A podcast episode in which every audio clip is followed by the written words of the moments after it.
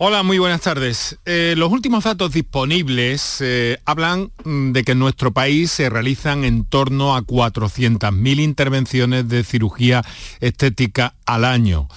Son mm, datos estimativos en cualquier caso y referidos al periodo 2017-2018, fruto de una encuesta realizada por la Sociedad Española de Cirugía Plástica Reparadora y estética. Fue un sondeo, de alguna forma, en el que se pidió a los profesionales sanitarios que recopilaran la actividad que desarrollaron durante ese periodo de tiempo, las intervenciones más realizadas, eh, que están en torno al aumento de mama y la liposucción, y eh, que dieron esos resultados, en torno a 400.000 de esas intervenciones. Hoy les proponemos este tema, un encuentro con la cirugía plástica, reparadora y estética, con dos eh, magníficas especialistas que nos van a acompañar a lo largo del programa y que nos van a dar mucha luz y, por supuesto, toda la que eh, queráis eh, consultar a través de nuestras líneas habituales. Son las seis y cuatro minutos. Muy buenas tardes y muchas gracias por estar a ese lado del aparato de radio. Canal Sur Radio te cuida. Por tu salud. Por tu salud con Enrique Jesús Moreno. Además del aumento de mama y la liposucción, en la tercera posición de ese ranking estaría la reducción mamaria, que ha experimentado, eh, según dicen los especialistas, un importante aumento en los últimos tiempos. Y en, cuarto lugar estaría la intervención que combina el aumento y la elevación de mama seguida de la abdominoplastia y los rellenos con grasa autóloga. Ahora vamos a eh, comprender todo esto mejor. Hay un dato también que les quiero reseñar.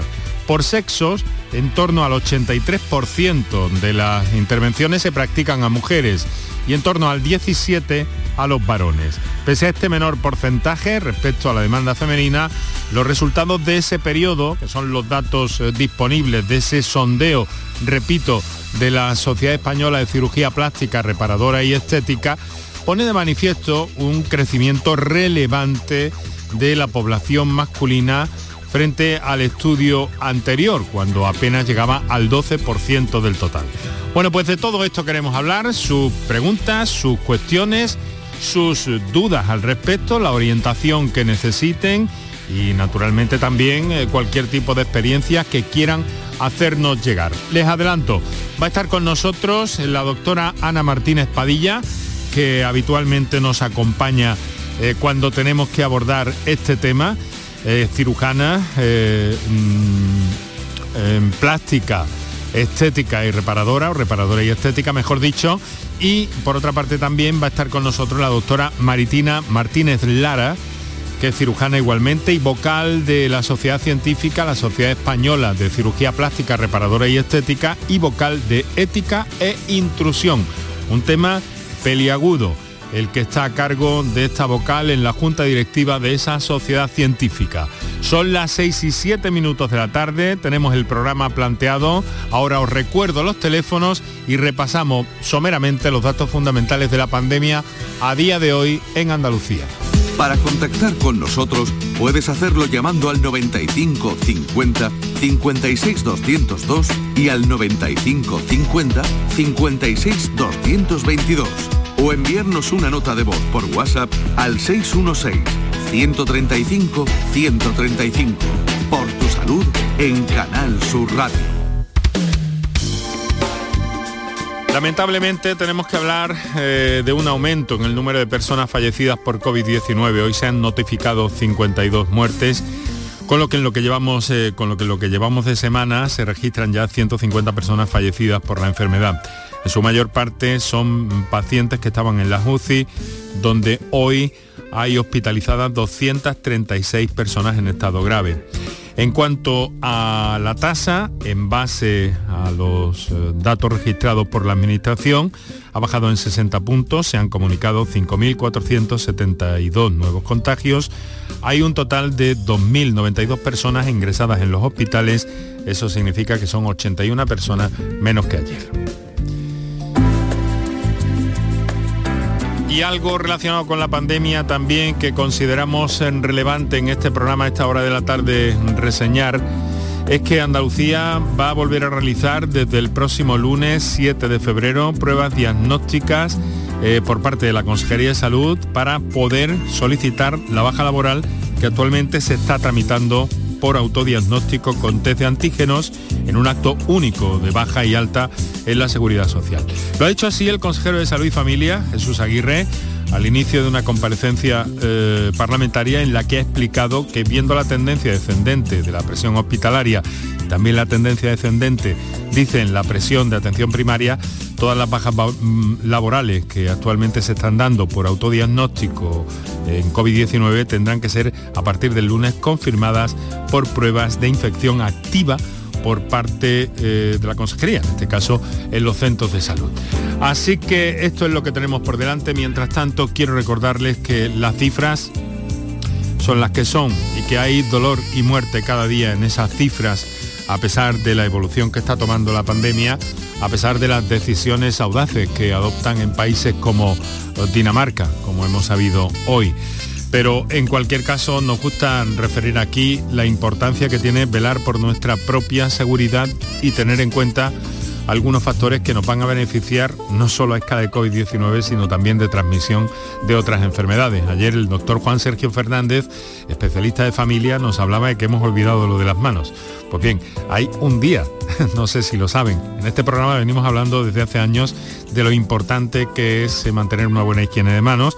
Hay un día mundial dedicado a la higiene de manos y eso puede prevenir muchas complicaciones eh, a muchos eh, niveles de la salud pero además eh, tomar eh, esa serie de precauciones relacionadas con las mascarillas, independientemente de las normas y la regulación que haya al respecto, también nos puede ayudar a cuidarnos, a autocuidarnos si lo prefieren, pero en fin, nos gusta reseñar todo esto. Y ahora sí ya les quiero presentar a nuestras invitadas de la tarde. Para contactar con nosotros puedes hacerlo llamando al 95 50 56 202 y al 95 50 56 222 o enviarnos una nota de voz por WhatsApp al 616 135 135 por tu salud en Canal Sur Radio. ¿Qué es la cirugía plástica reparadora y estética? ¿Cómo se forman los especialistas? Eh, España tiene un nivel importante, un nivel muy alto en el marco de la cirugía eh, reparadora eh, que vamos a comentar también aquí. vamos a saludar en primer término a la doctora Maritina Martínez Lara, que nos acompaña a esta hora. Doctora Martínez Lara, muy buenas tardes. Hola, buenas tardes, ¿qué tal? Muchas gracias por estar con nosotros. Es cirujana y forma parte de la junta directiva de esa sociedad científica eh, mucho trabajo, ¿no? Su sociedad ha sido realmente contundente después del, del último caso conocido en Cartagena, ha sido muy contundente con el tema del intrusismo y usted lleva la vocalía de ética e intrusión, ¿no es cierto? Sí, la verdad es que hemos querido ser cautos al principio mientras estaba mientras por desgracia esta chica estaba en la UBI, porque no era el momento, pero una vez que se resolvió tan fatalmente el tema, sí que hemos querido dejarlo, dejarlo muy claro, que los pacientes, la población que está bastante desprotegida, porque se ha permitido que, mucha gente como que presente títulos engañosos, eh, que hay veces que los hospitales no tienen, no son muy exigentes a la hora de pedir el título. Y claro, si tenemos que dejar a la luz que tenemos una situación un poquito irregular todavía en España, que con unas leyes de hace cinco décadas, que hay que, hay que, modificar porque esto redunda en la seguridad del paciente. Entonces estamos insistiendo muchísimo, haciendo mucha campaña para formación, porque no es que queramos acotar este terreno solamente para nosotros, es que en España tenemos la titulación 1000, tenemos la, formación 1000, que es una formación la mejor que ha habido hasta muchísimo, muchísimo tiempo, la, es la más, la más precisa y la más justa y claro, hay que garantizar de alguna manera que la población cuando acude a un servicio con un, con un cirujano vaya y esté seguro de que es un cirujano que esté bien formado por eso estamos trabajando tanto con todos los medios para, explicar todos estos asuntos. Bueno, muchas gracias doctora por compartir estos minutos en medio de, de, su agenda para los oyentes de la radio de Andalucía, de Canal Sur Radio, de este programa Por tu Salud. Eh, trabaja usted en Granada, es evidente también en su acento. Sí. Y, hemos querido convocarla eh, pues para hablar de todo esto y creo que conoce bien a la doctora Ana Martínez Padilla, si no me equivoco. Claro que sí, muy bien. la conozco muy bien. Hola Ana. Ana, doctora, muy buenas tardes, muy buenas tardes. ¿Qué tal? ¿Cómo está? Pues estupendamente estar otra vez aquí con vosotros. Bueno, la doctora Martínez Padilla nos acompaña cuando abordamos esta serie de, asuntos, cuando tenemos que ver algo relacionado con la cirugía plástica, reparadora y estética. Ahí hay eh, tres conceptos, básicamente uno, pero dos eh, derivados muy claros y que además nos, sirven para hacernos de una forma mm, nítida, que es exactamente la plástica, reparadora y estética. Ana, eh, mm, dígame una cosa. Eh, ¿Cómo lo ve usted? ¿Cómo ve el, panorama? También pertenece a esa sociedad científica, ¿verdad? No de forma tan, tan activa, pero sí siempre eh, reclamando cosas e intentando poner puntos sobre las IES en torno a este problema de la situación de la cirugía plástica en nuestro, en nuestro país, ¿no es cierto? La verdad es que hace pocos años no teníamos este problema porque cuando una persona realizaba una especialidad, pues normalmente era porque quería dedicarse a realizar esa especialidad. Entonces está este, este vacío legal, ¿no? Donde eh, nadie se preocupó de, que, de, decir si tú haces una especialidad es para ocuparte de esa especialidad específicamente. ¿Qué pasa? Que ahora con el paso de los tiempos y ciertos acontecimientos que han ido ocurriendo en nuestra sociedad, pues hay muchas personas que no han hecho una especialidad o que han hecho especialidades diferentes a la cirugía plástica y que sin embargo pues están haciendo actividades que siempre se han considerado comprendidas dentro del campo, sobre todo de la estética, porque no estamos hablando de personas que operan grandes quemados o que hacen reimplantes, sino de personas que se ocupan de la parte estética de la especialidad, ¿no? Porque como tú bien decías antes, la especialidad es cirugía plástica y el mismo cirujano plástico tiene sus dos vertientes compatibles y normalmente paralelas, que lo hacemos a la vez, que son la reconstructiva y la estética. Eh, tengo entendido, eh, doctoras, que hay un, documento, mm, si no se ha presentado, a punto de presentarse en, el Congreso de los Diputados, eh, mm, demandando una, una regulación más concreta de, este, de esta disciplina. ¿Es así?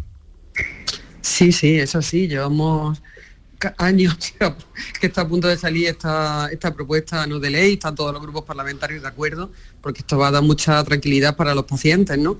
Se trata de que este Real Decreto que decide, que define las parcelas de cada especialidad, eh, lo,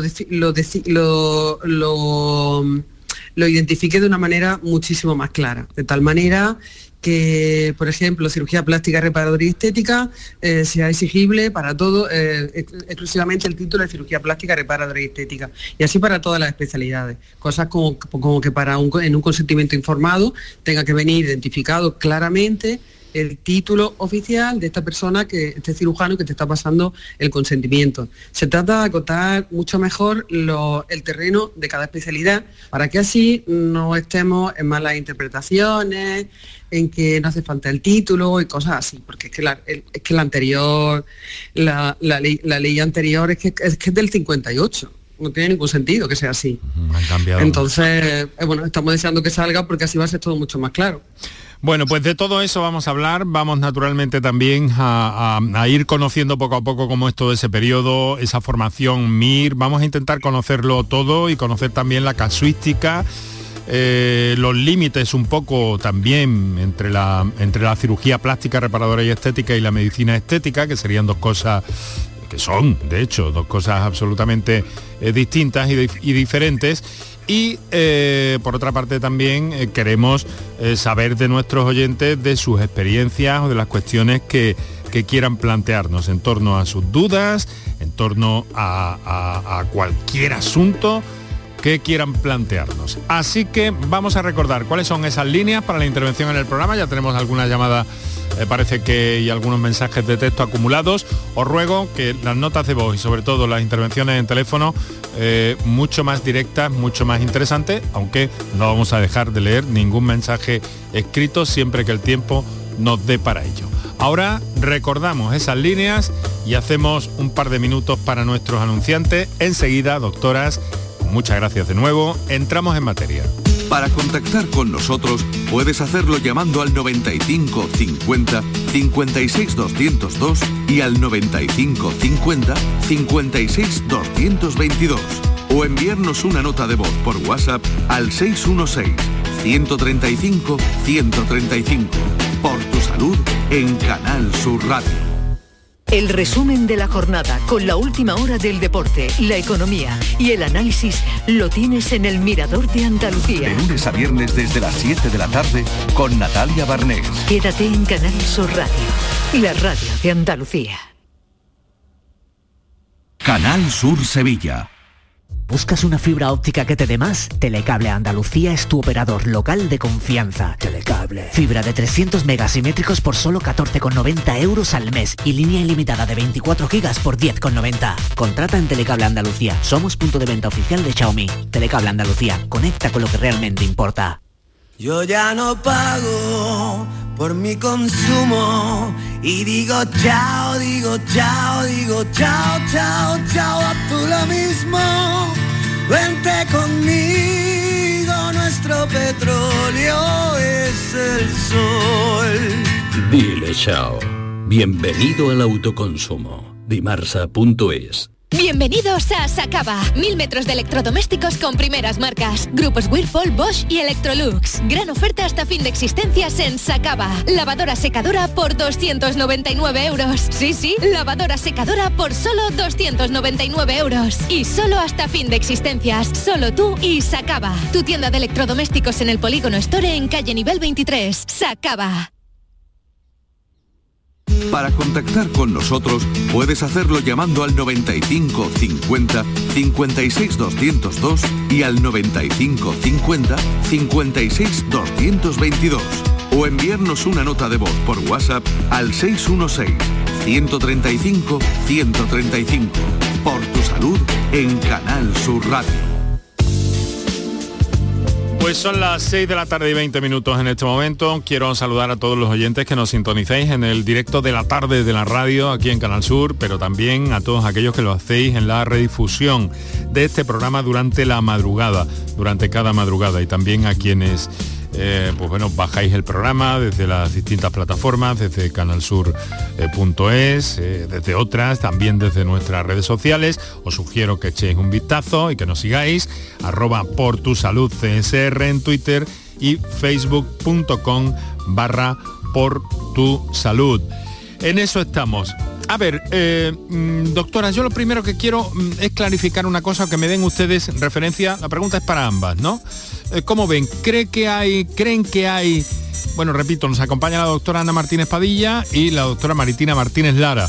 Así que eh, mm, quiero preguntarles una cosa. En primer lugar, doctora Martínez Lara, ¿hay confusión en la idea de cirugía plástica, reparadora y estética que va en el epígrafe de la sociedad a la que usted pertenece y también la doctora Martínez Padilla, y la idea de medicina estética, ¿esto parece que está confuso para la población? Pues bastante, empezando por, no voy a generalizar todo, pero sí muchos periodistas, ¿no? Tú no, gracias a Dios, pero sí que hay bastante, es decir, que la palabra estética y ya parece que es lo mismo, ¿no? A ver, eh, cirugía cirugía. Es cirugía es poner anestesia y, coger un bisturí y hacer una intervención, ¿no? Entonces, llamamos medicina estética a tratamientos que no son quirúrgicos. Decir, infiltrar toxina botulínica, poner ácido hialurónico, poner un hilo tensor, aplicar mesoterapia, aparatología, ¿no? Todo eso es medicina estética. En cambio, cirugía estética es coger un bisturí y hacer una operación. Con lo cual, para hacer medicina estética no es una especialidad MIR ni nada así por el estilo. Tienes que ser médico y formarte adecuadamente a través de los másteres adecuados y hacer una formación en medicina estética. Un médico estético, mm, por muchos másteres que haga, no puede operar porque no es cirujano. Entonces, en cambio, un cirujano plástico, si hace eh, su máster y su formación en medicina estética, perfectamente puede hacer tratamiento de medicina estética. De hecho, pues muchos lo hacen o lo hacemos.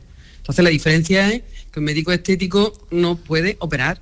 Entonces, si, tú pones votos, ácido hialurónico o así, eso no significa que sea cirujano. Puede serlo si hace otras cosas, ¿entiendes? Pero ellos no pueden operar porque no son cirujanos. Pero entonces... Yo creo que esta es la diferencia más clara. Pero entonces, Ana, para la población, ¿hay confusión en todo esto? Claro, ¿Qué nos ha dejado tan nítido, Maritina? La mayoría de, personas no saben lo que son las especialidades MIR, no mm. saben cómo nos llamamos no especialistas los médicos y al tener la palabra en común de estética y tener una, eh, una finalidad, como en este caso, ¿no? con, esa, con esa idea de lograr la belleza y no la curación de una enfermedad en muchas circunstancias, pues eh, las personas confunden eh, el, digamos, la formación del especialista que está realizando estos procedimientos. No entiende el paciente si tú eres especialista de una cosa o de otra y la opinión pública es que el paciente pues tiene que confiar en que el médico que le está tratando tiene la cualificación, la titulación y la capacitación adecuada para el procedimiento que le realiza. Gracias a Dios los pacientes confían en eso, entonces hay personas que quizá están dando lugar a confusión o a error o incluso están aprovechándose de esa confusión para a lo mejor sacar partido de, la misma a nivel empresarial, digamos. Porque hay claramente una tendencia de aumento en cuanto a la demanda de este tipo de, de actos, sean médicos o quirúrgicos sí, eh, hay un aumento y es verdad que desde que ocurrió la pandemia ha habido un aumento aún mayor porque muchas personas han, empezado a ver su vida de una manera diferente antes de la pandemia y estas personas que quizá antes estaban reservándose pues ciertas cantidades de dinero o momentos de descanso no para otras actividades, ahora han decidido pues invertir en sí mismo, eh, como diciendo, bueno, pues mm. yo quiero mirar por mí mismo porque nunca se sabe cuánto durará, ¿de acuerdo? Mm. Doctora Martínez Lara, ¿percibe también a usted este, este incremento en cuanto a la demanda? Sí, es cierto, y como muy bien ha dicho Ana, eh, yo opino lo mismo, que la principal, la principal causa también la veo en, en, que la gente tiene ganas de vivir y de vivir bien, ¿no? Y de ser como más feliz, de aprovecharlo. Entonces, pues sí, ese dinero que hubieran destinado para hacer un viaje que ahora se antojan como menos seguros que antes, de pronto dicen, es que la vida puede ser dos días, no sé qué me va a pasar, pues me quiero hacer esa cirugía que tanto me apetece y con la que me voy a sentir tan bien. Entonces, esa es la principal motivación. Sí que es verdad que hay otras causas que han hecho que aumente la demanda tanto en tratamiento de medicina estética como de cirugía, que es, por ejemplo, bueno, pues el abuso de redes sociales, de comunicarse por diferentes por diferentes aplicaciones en grupo y demás. Entonces claro ahora hablaremos visto, una imagen que se nos ve fatal. Ahora hablaremos porque sí, ahora hablaremos porque el, tema de las redes sociales en el ámbito en el que estamos embarcados esta tarde eh, parece que tiene una influencia notable importante y que conviene puntualizar. Ahora lo, lo, vamos a ir viendo. Vamos a ir viendo también doctora si le parece las inquietudes de nuestros oyentes nuestras oyentes en este caso. Es una persona que nos llama desde Cádiz es Ana y que vamos a, darle prioridad puesto que nos ha llamado eh, a la línea telefónica de intervención directa en el programa. Recuerdo a los oyentes que pueden utilizar también las notas de voz 616-135-135. Ana nos ha telefoneado desde Cádiz, como digo. Ana, buenas tardes. Hola, buenas tardes. Yo soy una fiel oyente vuestra y, estoy encantada hoy porque yo como soy muy coqueta, me viene muy bien hablarle a la doctora eh, que me aconsejara un poco. Yo, vamos, yo ya hace 70 años que me hice una reducción de mama y hasta ahora estoy bien, no he tenido problemas, las cicatrices no se me notan nada porque soy blanquita y eso todo muy bien. Pero ahora me veo un poco ya que ya con los 60 cumplidos, el cuello mm, no me gusta mucho porque se me nota mucho lo que son de platisma para abajo, me busca la palabra para decirlo bien porque si no no me voy a expresar, eh, se me ve como dos cordones largos y claro, me, no me acompaña mucho la cara mía con, eso. Entonces yo quería en un futuro, bueno, no muy lejano ya, cuando tenga mi ahorro, hacerme un, un, un, de cuello, no sé qué, qué me podría hacer, que si eso está es peligroso, era peligroso, no, que si es muy complicado. Mm. Y, y quién lo haría bien, porque claro, yo he visto cuellos hechos y no me han gustado nada. Entonces mm, tengo ahí un poquito a ver si me pueden orienta un poco si eso puede, si es posible. Bueno, pues por seguir la alternancia le doy la palabra, me, parece que le toca en este momento a la doctora Martínez Padilla, ¿no? Eh, sí, pues efectivamente, es verdad que habría que ver el caso, pero que en muchas circunstancias y con la edad que me describe y tu piel blanca, probablemente eh, la flacidez del cuello que tiene eh, sea subsidiaria de, de, hacerse un lifting. Esas bandas que tú ves inferiores que se llaman bandas platismales, lo has descrito estupendamente, pues son bandas que son eh, producidas por la flacidez del músculo, como tú dices, del platisma que está en el cuello y por la flacidez de la piel. Todos los tejidos se destensan. Es verdad que un lifting lo que proporciona es un tensado de las estructuras que hay por debajo de la piel y la piel luego les acompaña. me parece muy llamativo que hables de, que hay cuellos que tú has visto hechos y, no te han gustado. Y esto es una cosa que va un poco en contra de la cirugía estética natural. La mayoría de la gente que está bien operada nadie sabe que se ha operado. Entonces tú no puedes saber si, un cuello que te gustara mucho es operado. En estos casos llama mucho más la atención algo que está mal hecho y realmente está haciendo una, eh, una visión eh, no simétrica de cómo son los resultados en estos procedimientos.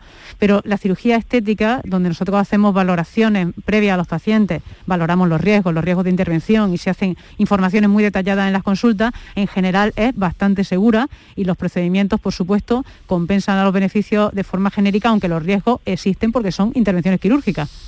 Bueno, ha sido tajante la doctora Martínez Padilla, querida amiga, Ana.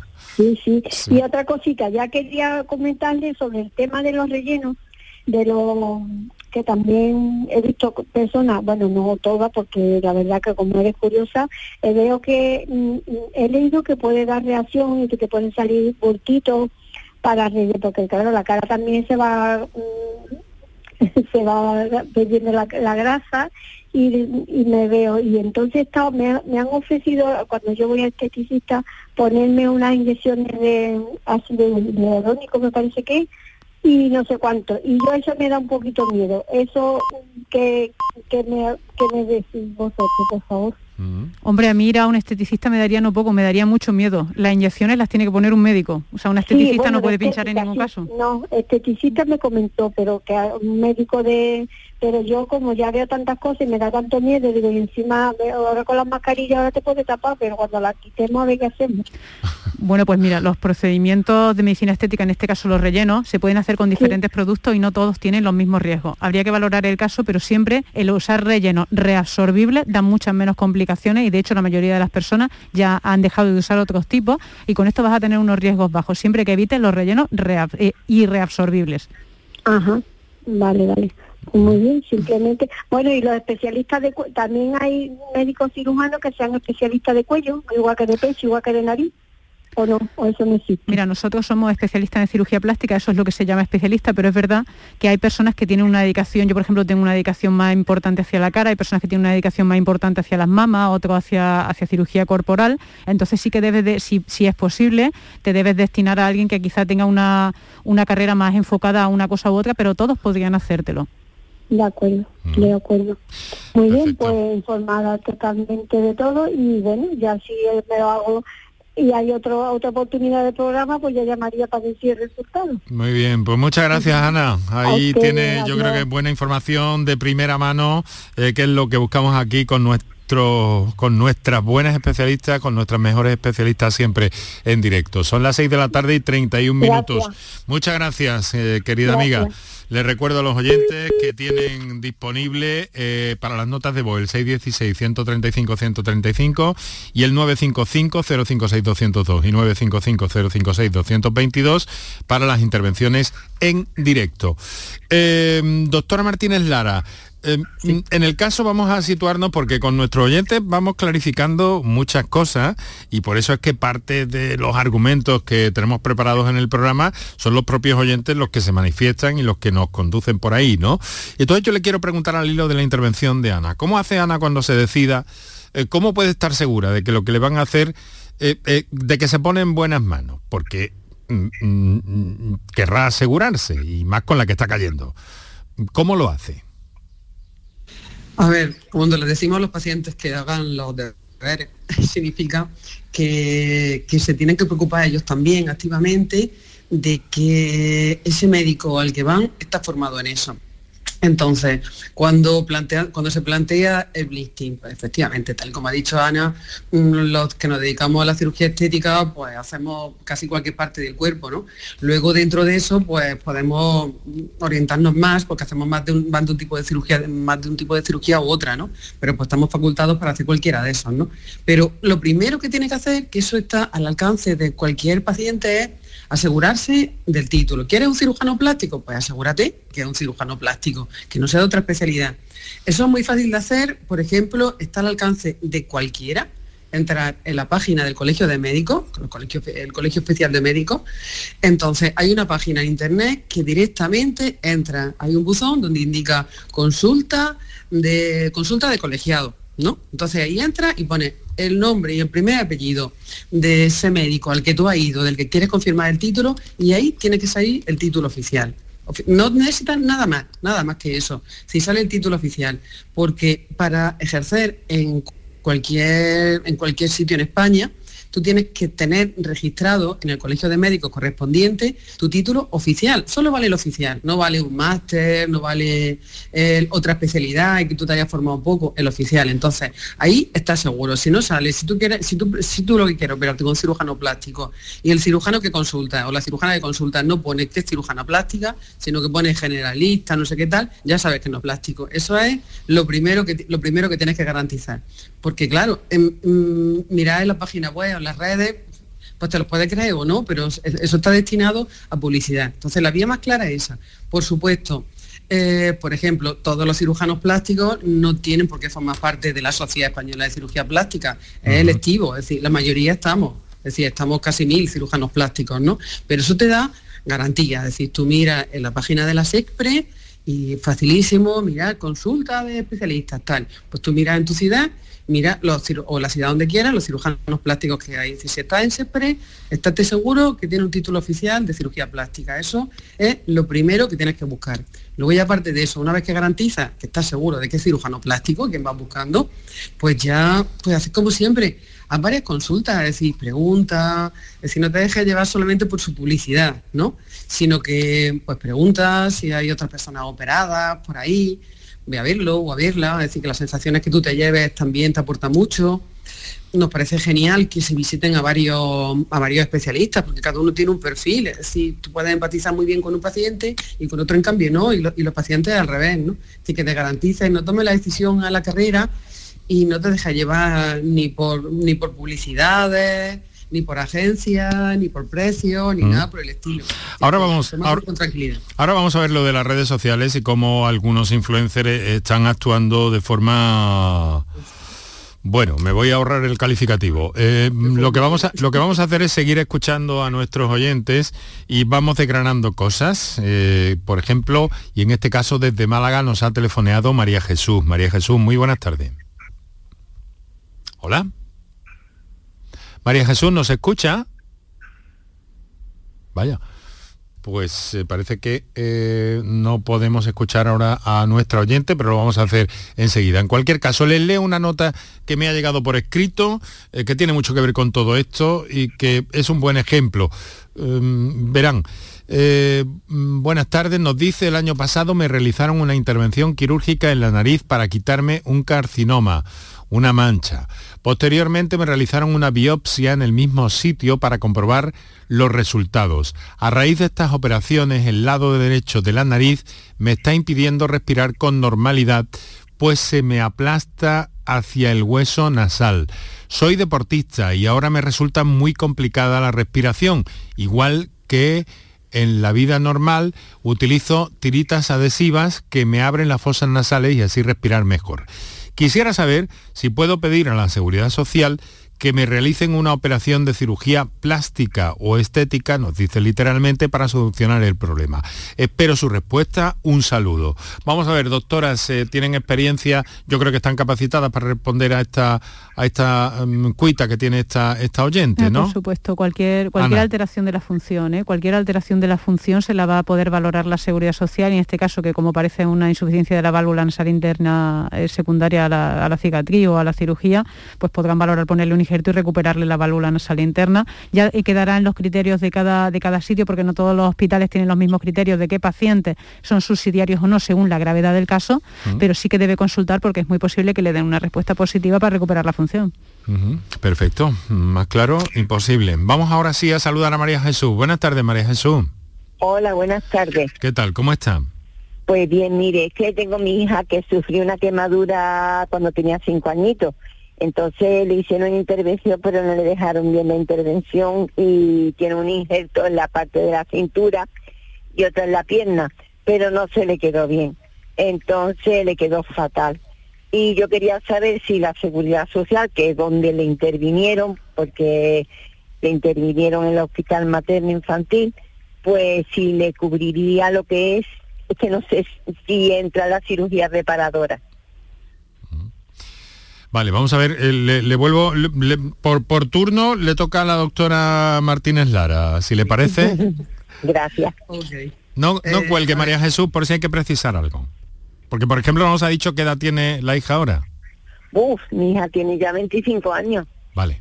Pues mayorcísima. sí, pero claro, cuando, cuando pasó el proceso fue un poco la cuestión de la quemadura y tal, sabe usted que la cuestión no era en el momento, además tiene problemas de piel, los tratamientos de plata no le iban bien, bueno, fue la verdad un, un episodio. Entonces primero me importaba más que ella, eh, a nivel de su autoestima y su imagen, pues ya no lo tomara como un trama, porque cada vez, cada vez que se ponía, bueno, y menos mal que ella se pone bikini, top y de todo.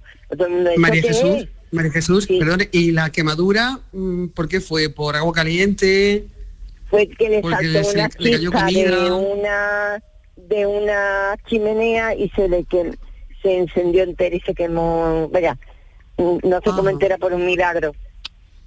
Ya, ya, ya, ya. Entonces fue una que, claro, imagino. A ver, la clave, claro, lo más importante es la edad a la que se la produjo. Es decir, que con cinco años, eh, claramente la piel es muy fina, efectivamente fue una quemadura profunda, imagino que será un segundo grado profundo, un tercer grado casi seguro. No fue tan y claro, es decir, la cobertura, la cobertura que se pone en un momento dado eh, puede ir bien con cinco años, pero claro, el cuerpo crece. Entonces, claro, la otra estructura ha ido creciendo y los injertos no se distienden, siguen siendo del mismo tamaño. Entonces, claro, si no se ha hecho, la mayoría de las quemaduras en la infancia necesitan a lo largo de los años siguientes, necesitan reintervenciones para expandir ese tejido. Porque claro, esa no Le bien, vaya reconocido por los médicos, no le salió bien. bueno, eso ya no lo sé, eso ya no lo puedo decir. pero claro, lo que sí le puedo decir es que los injertos no no se distienden entonces, el, tratamiento que le hicieron en su momento, es decir, pues tal, pero claro, al, al ir creciendo ella, esa parte de la piel injertada, la piel injertada no se estira. Entonces, claro, es decir, ya no solo el visto estético que pudiera tener en su momento, sino que seguramente también es muy posible que tenga un problema funcional porque eso no le ha ido cediendo, esa piel. No, no, y además tiene problemas de una cadera más baja que otra, porque como claro, y es que una tendría que haberle hecho más corta que otra y tal, y la verdad que es que... Claro, tendría que haberle hecho revisiones porque claro entonces es, el drama de la quemadura en la infancia. si me lo permite doctora. diciendo el niño hace falta más cosas. Si me lo permite doctora si me lo permite María Jesús en este caso y en esta situación y con la edad de, la hija en este momento puede ser abordable este este problema claro Claro que sí, tiene que, acudir a un servicio de plástica y evaluar si tiene problema funcional, claro que sí. Vale, por el problema funcional que le ha causado, que al no distender la piel la ha causado. Entonces puede ir a su médico de cabecera y que le mande a que a cirugías reparadoras. A cirugía plástica, sí, a un servicio de cirugía plástica, claro. Vale. Pues muchísimas gracias, ¿Dónde, doctora. ¿dónde, ¿Dónde vive usted? En Málaga, Málaga. Pues en Málaga, en el Carlos Haya, hay un servicio de cirugía plástica muy bueno. Mm. Vale. Pues, pues hay muchísimas que, gracias. Hay que moverlo. Nada. Hay que moverlo, María sí, Jesús. Yo, si yo por moverme me muevo, el problema es que hay otras cosas, gracias, ¿eh? Bueno, salude a la, iba a decir a la niña, la niña no, la niña tiene 25 años. No, la niña entonces, con 5 años, ya una mujer. salude, salude a su hija de nuestra parte. Muchas gracias, María Jesús, por su confianza. Gracias, gracias. Bueno, estamos también ante una situación en la que España, tengo entendido, doctoras, que, que existe un nivel muy alto en cuanto a la cirugía reparadora y especialmente de, quemados también en nuestro país donde se, se consiguen eh, cosas muy importantes prácticamente a diario, ¿no? Doctora Martínez Padilla. Pues sí, efectivamente. Nosotros ahora mismo estamos haciendo en España reconstrucciones de muy alto nivel y de hecho incluso existen programas donde, donde se reconstruye de forma altruista a, personas de, otros países, quizá del tercer mundo, países subdesarrollados que no tienen las posibilidades de acceder a esto, por ejemplo en campañas de labio leporino, mm, tipos de malformaciones congénitas infantiles. Y España se ha convertido en un país de referencia en la cirugía plástica pues en un montón de, de aspectos y en el área reconstructiva pues son especialmente brillantes muchas personas en cuanto a microcirugía, por ejemplo, ¿no? Em, la especialidad, hablemos un poco de la especialidad, que me interesa mientras atendemos alguna comunicación más. Me interesa, ah, me han hablado del MIR para la cirugía plástica, reparadora y estética. Cuéntenos, un- cuéntenos un poco cómo es eh, todo ese proceso. Es equivalente a- al de la formación de cualquier especialista en medicina una vez que, que termina sus estudios iniciales, ¿no? De la carrera, de la licenciatura. A ver, eh, venga, ¿quién ¿Yo? empieza? Eh, empieza Maritina. Seguimos turna- sí. Nos seguimos turnando, Ana. Sí, vamos por claro, por que, a ver, pues si es que es el mejor sistema, es el sistema más ecuánime, es decir, más universal, eh, es mm, el más justo de todos. Simplemente tú acabas medicina y, y te presentas un examen a nivel para que, que es común para todos los médicos y exclusivamente por la nota que saques en el MIR, haciendo un baremo, una- un porcentaje con, la, con tus notas, de, con tu expediente de la, carrera, pues vas eligiendo por turno todas las plazas de toda España, lo vas eligiendo, el número uno, elige así. No hay mejor sistema que ese. Luego, la formación MIR está muy bien reglada. Sí, ahí la mayoría de las especialidades tienen cuatro o cinco años. En concreto, la, la especialidad de cirugía plástica son cinco años. Así que es una, es una basada, como casi todas las, como casi todas las especialidades quirúrgicas. Entonces, en esta, como en nuestra especialidad cubre casi toda la superficie corporal y es muy diversa, pasamos, hacemos una, se hace una rotación por diferentes servicios, cirugía general, traumatología, cuidados intensivos, cirugía vascular, otorrino, que, hacemos ma- cirugía masilofacial, unidades de quemado, hacemos un montón de rotaciones. Y luego los tres últimos años estamos exclusivamente en el, servicio de cirugía plástica, ayudando eh, en las intervenciones, empezando a hacer cirugías cada vez más complejas, siempre, siempre supervisado. Esta es la única manera de garantizar que tienes cubierto todas las partes de tu especialidad, incluso la cirugía estética, por supuesto, porque forma parte de otra rotación que se hace durante, durante nuestra formación, con lo cual acaba con la formación que necesitas para hacer cualquier intervención de cirugía plástica reparadora. O sea que la estética está en el, en el proceso MIR.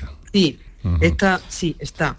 Porque, y como no se suele hacer, como no se hace, o cosas muy que, que ya no es estético, sino reparadora, en los hospitales de la red pública, se hay concertados con diferentes centros privados para hacer una rotación reglada, tan reglada como las demás en cirugía estética.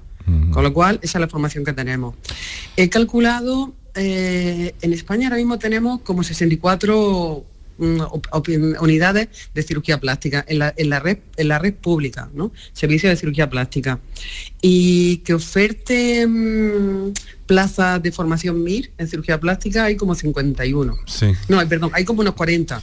En total son 51 plazas. Ajá. En Andalucía, para que hagáis una idea, eh, hay, ocho- hay ocho hospitales con formación y se forman, mm, entran siete residentes cada año. Es decir, que en- calculad que se están formando como 50 cirujanos plásticos cada año. Cada año.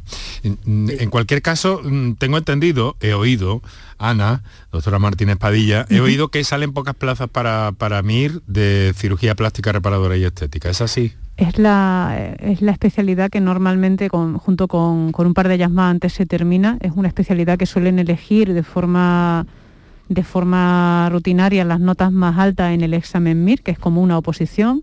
Y es que realmente es una especialidad extensa, bonita, con muchas posibilidades de, trabajo que permite tocar muchos ámbitos y, y la gente pues disfruta con esta especialidad y luego además pues tiene como, como, bueno, como aliciente que también te permite el ejercicio libre de forma privada con mucha libertad.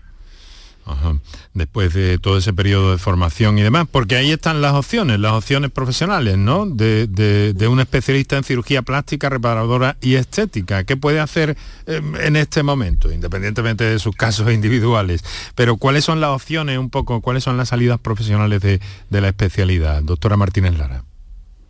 Mm, Bueno, pues puedes dedicarte a trabajar en la trabajar en un hospital público, dedicando a, hacer cirugía plástica y reparadora o reconstructiva, es decir, microcirugía, quemado, reconstrucción de tu- reconstrucción de tumores, malformaciones externas, es decir, la especialidad es súper amplia, ¿no? Es muy muy amplia, como digo, en todas las partes del cuerpo tratamos, ¿no? Puedes dedicarte a la actividad privada, si lo deseas, o puedes combinar las dos cosas.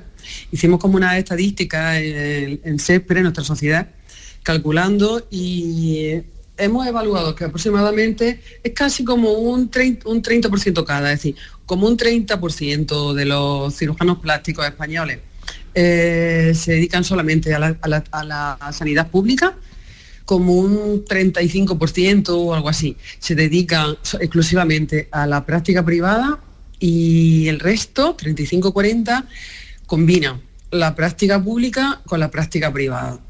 Y luego dentro de eso, como, comentaba, como comentábamos, si por ejemplo quien se dedica a la práctica privada, pues es libre de perfectamente de, especializarse si lo desea o cubrir todo lo que es la parte estética. También si te dedicas a la práctica privada, puedes, si deseas seguir haciendo cirugía reparadora, eso no significa, decir, práctica privada no significa que solo hagas cirugía estética, tú puedes trabajar para mm, mutua y compañía Mm, así Isabel, Mafre, etcétera, tal, tal, eh, y, y, seguir haciendo cirugía reparadora, si esa es la parte que más te gusta de la especialidad o la que mejor haga. Hombre, a mí me gustaría añadir, en este caso, ¿no? Creo que es muy importante que la gente se dé cuenta de que en realidad la diferencia entre la cirugía estética y la cirugía reparadora puede solamente ser el grado de la deformidad o puede ser solamente la intencionalidad del procedimiento, porque cuando nosotros estamos en el hospital y estamos reconstruyendo una persona por cáncer de mama, estamos poniendo unas prótesis, estamos poniendo una prótesis para simetrizar,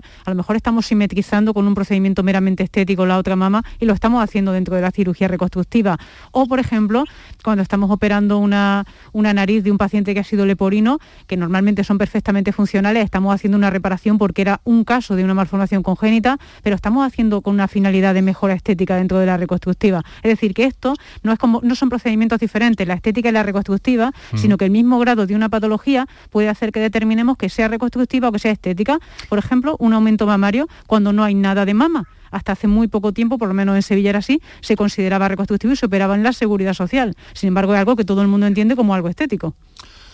Interesante, muy buena precisión esa, Ana. Es que es muy sutil la, la diferencia. Y ya ven nuestros oyentes, ya escuchan nuestros oyentes la verdadera pasión y sensibilidad que tienen nuestras dos especialistas de esta tarde en el ámbito de la cirugía plástica a la hora de demostrar sus opiniones, sus argumentos. Tenemos todavía 10 minutos para las 7 de la tarde, voy a recordar teléfono por si hay alguien eh, todavía por ahí que quiera participar y ahora hablamos del problema de las redes sociales que está afectando notablemente en este campo últimamente. Para contactar con nosotros puedes hacerlo llamando al 95 50 56 202 y al 95 50 56 222 o enviarnos una nota de voz por WhatsApp al 616 135 135 por tu salud en Canal Sur Radio. Doctora Martínez Lara, ¿qué está pasando en las redes sociales con la, con la estética? Que tanto, eh, que tanto, permítame decirlo así, Barullo está creando tanta desinformación y, tanta mala información, que es lo peor. De todo, está pasando de todo. Eh, y además es, muy, muy, muy, muy preocupante, ¿no? Por una parte, eh, un problema muy grande es que, mm, que hay gente que nunca sale saca una imagen suya en redes sociales sin un filtro. Sea de Instagram, sea aplicaciones tipo Photoshop o así. Es decir, es que hay gente que nunca sale sin un filtro. Es decir, eh, desde influencer a cualquier persona que, tú puedas coger por la calle. Es, decir, es muy raro que se sientan seguros de salir sin un filtro. Tú te lo pones la primera vez, te ves fenomenal, con lo cual dices, no, no, yo normal no, porque es que te ves una foto normal y te ves fatal. Entonces, el uso y abuso de los filtros está siendo, eh, está siendo de, los más negativos. ¿Por qué? Porque estamos mm, asumiendo que esa es como nuestra imagen ideal, que esa es la imagen en la que nos tienen que ver los, en la que nos tienen que ver los demás. Vemos a los demás con esa imagen y pensamos que nosotros utilizamos los filtros, pensamos que, ellos no lo están utilizando y que son así. Entonces, está creando como muchísimas inseguridades y muchísima y muchísima obsesión, sobre todo entre la gente más joven, que es la que siente, la que tiene más problemas de inseguridad. Por otro lado, ese abuso de los filtros, ¿qué pasa? Que la mayoría de los filtros dan una imagen muy parecida, es decir, por ejemplo en la cara, pues casi todos pues hacen la cara como un poco más chiquitita, la nariz más respingona, los ojos más grandes, las cejas más altas, la mejilla más redondita, la boca más grande, todo es decir, van yendo como hacia un canon, ¿no? Que es lo que consideramos que es lo bonito. Es decir, la cara tiene que ser así. Entonces, si no eres así, es decir, ya no solo que dependas de los filtros, sino que que si no eres como, como ese filtro, es decir, como se supone que hay que ser, y, vamos viendo como gente que tiene muchos seguidores en redes sociales que van un poco de esto, pues van interviniéndose y haciéndose, dan el paso más de pasar del filtro a hacerse pequeñas transformaciones, pequeños cambios con medicina estética primero, que es lo más habitual, pero también con cirugía, tipo y, eso, y eso además, eso hace, además hace que se encuentren eh, a personas que les consultan, doctora Martínez Padilla ya nos lo explicó una vez, eh, diciéndole, mm, póngame, hágame esto, ¿no? Efectivamente, hay personas, sobre todo en la gente joven, ¿no? que quizá te hacen la, pretensión de que les ponga estéticamente, sobre todo en la cara, ¿no? La quiero la nariz así, o, quiero la barbilla así, o me gustaría ponerme un relleno de labio asado. Y mm. claro, nosotros tenemos que explicarles como médicos que, que hacemos actos médicos, no actos mágicos, que esto no funciona exactamente así. Y eh, tiene que decir en algunas ocasiones no a algunas frecuente, personas. Frecuente, sobre todo. Sí, cuando las expectativas no son alcanzables o vemos que la persona pretende algo que es, negativo para su salud. Claro. O cuando una cirugía es un capricho o cuando una necesidad, o mejor dicho, una opción personal perfectamente. Yo diría clarísimamente, yo tengo clarísimo cuando una cirugía es una necesidad y cuando es un capricho. Es una es una necesidad cuando es para uno mismo y es un capricho cuando es para otro. Siempre vemos como forma caprichosa lo que los demás quieren, pero en uno mismo lo vemos muy importante. Ha tocado un punto delicado eso de cuando es para otro, ¿no? Sí, sí. eso me aterra un poco. Juzga mucho a los que se operan, la gente suele juzgar a los que se hacen cualquier cosa y no se dan cuenta de que cuando una persona se opera es que se siente realmente mal, porque si tú a una persona le explica que puede correr riesgos de tener complicaciones, que se puede morir en una cirugía, que le pueden pasar cosas y aún así se opera, tiene que ser porque realmente se siente muy mal de lo que se está operando. Para la persona que se opera, operarse no es ningún capricho. Vamos a atender para... para iba, iba, eh, sí, iba a añadir algo, doctora Martínez Lara. Sí, sí, es que estaba ahondando un poco así, a propósito de lo que decía Ana, de quien juzga a quien se opera. ¿Tú no piensas que, mm, que, esta gente que está mm, crítica con quien se opera, es decir, hay gente que, se pone como muy acérrima, es decir, yo pienso, ¿qué más les da? Que la gente se opera, ¿qué, qué le importa? ¿Qué te afecta? Ah. Yo, mi teoría es que hay gente que, que no se operaría nunca porque le da miedo, porque tal, así, pero le da rabia que otra gente se opere, porque es como si hicieran trampa o algo así, ¿no? Todo, todo esto lo ven ustedes, desde luego.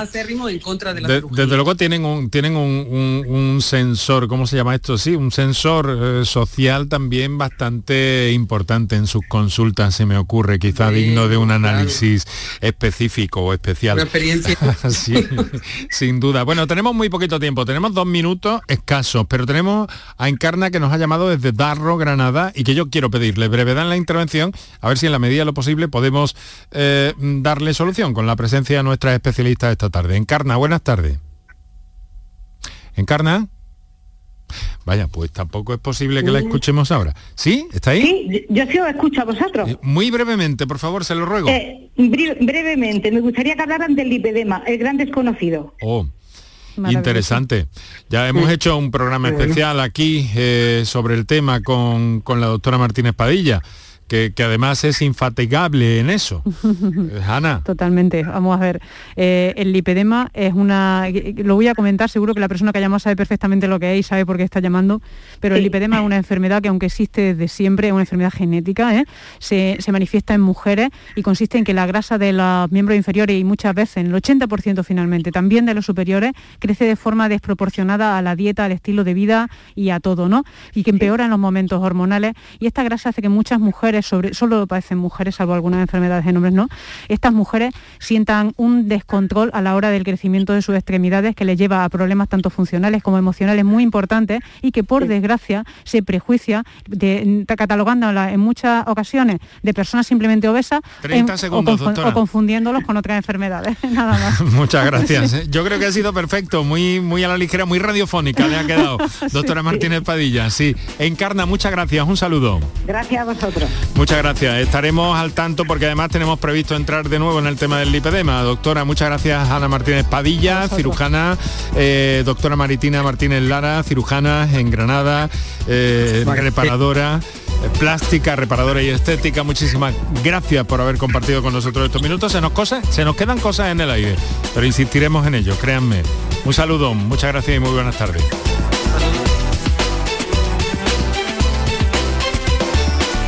Y nosotros lo dejamos aquí con Kiko Canterla, Dani Piñero, Manuel Viedma, Enrique Jesús Moreno, que os habló encantado. Buenos días. Hoy es 23 de diciembre, Día del Pequeño Comercio. Si tienes que hacer un regalo, aprovecha. Buenos días. Hoy es 4 de enero, Día del Pequeño Comercio. ¿Has probado a comprar por WhatsApp? Buenos días. Hoy es 9 de febrero, Día del Pequeño Comercio. Acércate a tu tienda y déjate asesorar por auténticos profesionales. Hagamos que todos los días sean el Día del Pequeño Comercio. Haz tu compra hoy mismo en persona o en su tienda online. Junta de Andalucía. ¿Estás lesionado? Elige la fisioterapia avanzada de Clínicas Beyman. En Clínicas Beyman ponemos a tu servicio fisioterapeutas de primer nivel equipados con la última tecnología. Nuestra meta es tu recuperación. Somos la fisioterapia oficial de 18 federaciones deportivas de Andalucía. Si necesitas recuperar tu salud, tu rendimiento y tu bienestar, pide tu cita en clínicasbeyman.es. Mano de santo limpia la ropa, mano de santo limpiar salón, mano de santo y en la cocina, en el coche, en el watercloak, mano de santo para el hotel, mano de santo para el taller, mano de santo te cuida, mano de santo te alegra la vida, mano de santo, mano de santo, ponte a bailar y no limpies tanto, mano de santo, mano de santo, ponte a bailar y no limpies tanto. Andalucía, verde, sostenible y circular. Nuevos retos medioambientales, tecnológicos, económicos y sociales con el nuevo Proyecto de Ley de Economía Circular de Andalucía. Únete a la Revolución Verde. Consejería de Agricultura, Ganadería, Pesca y Desarrollo Sostenible. Junta de Andalucía.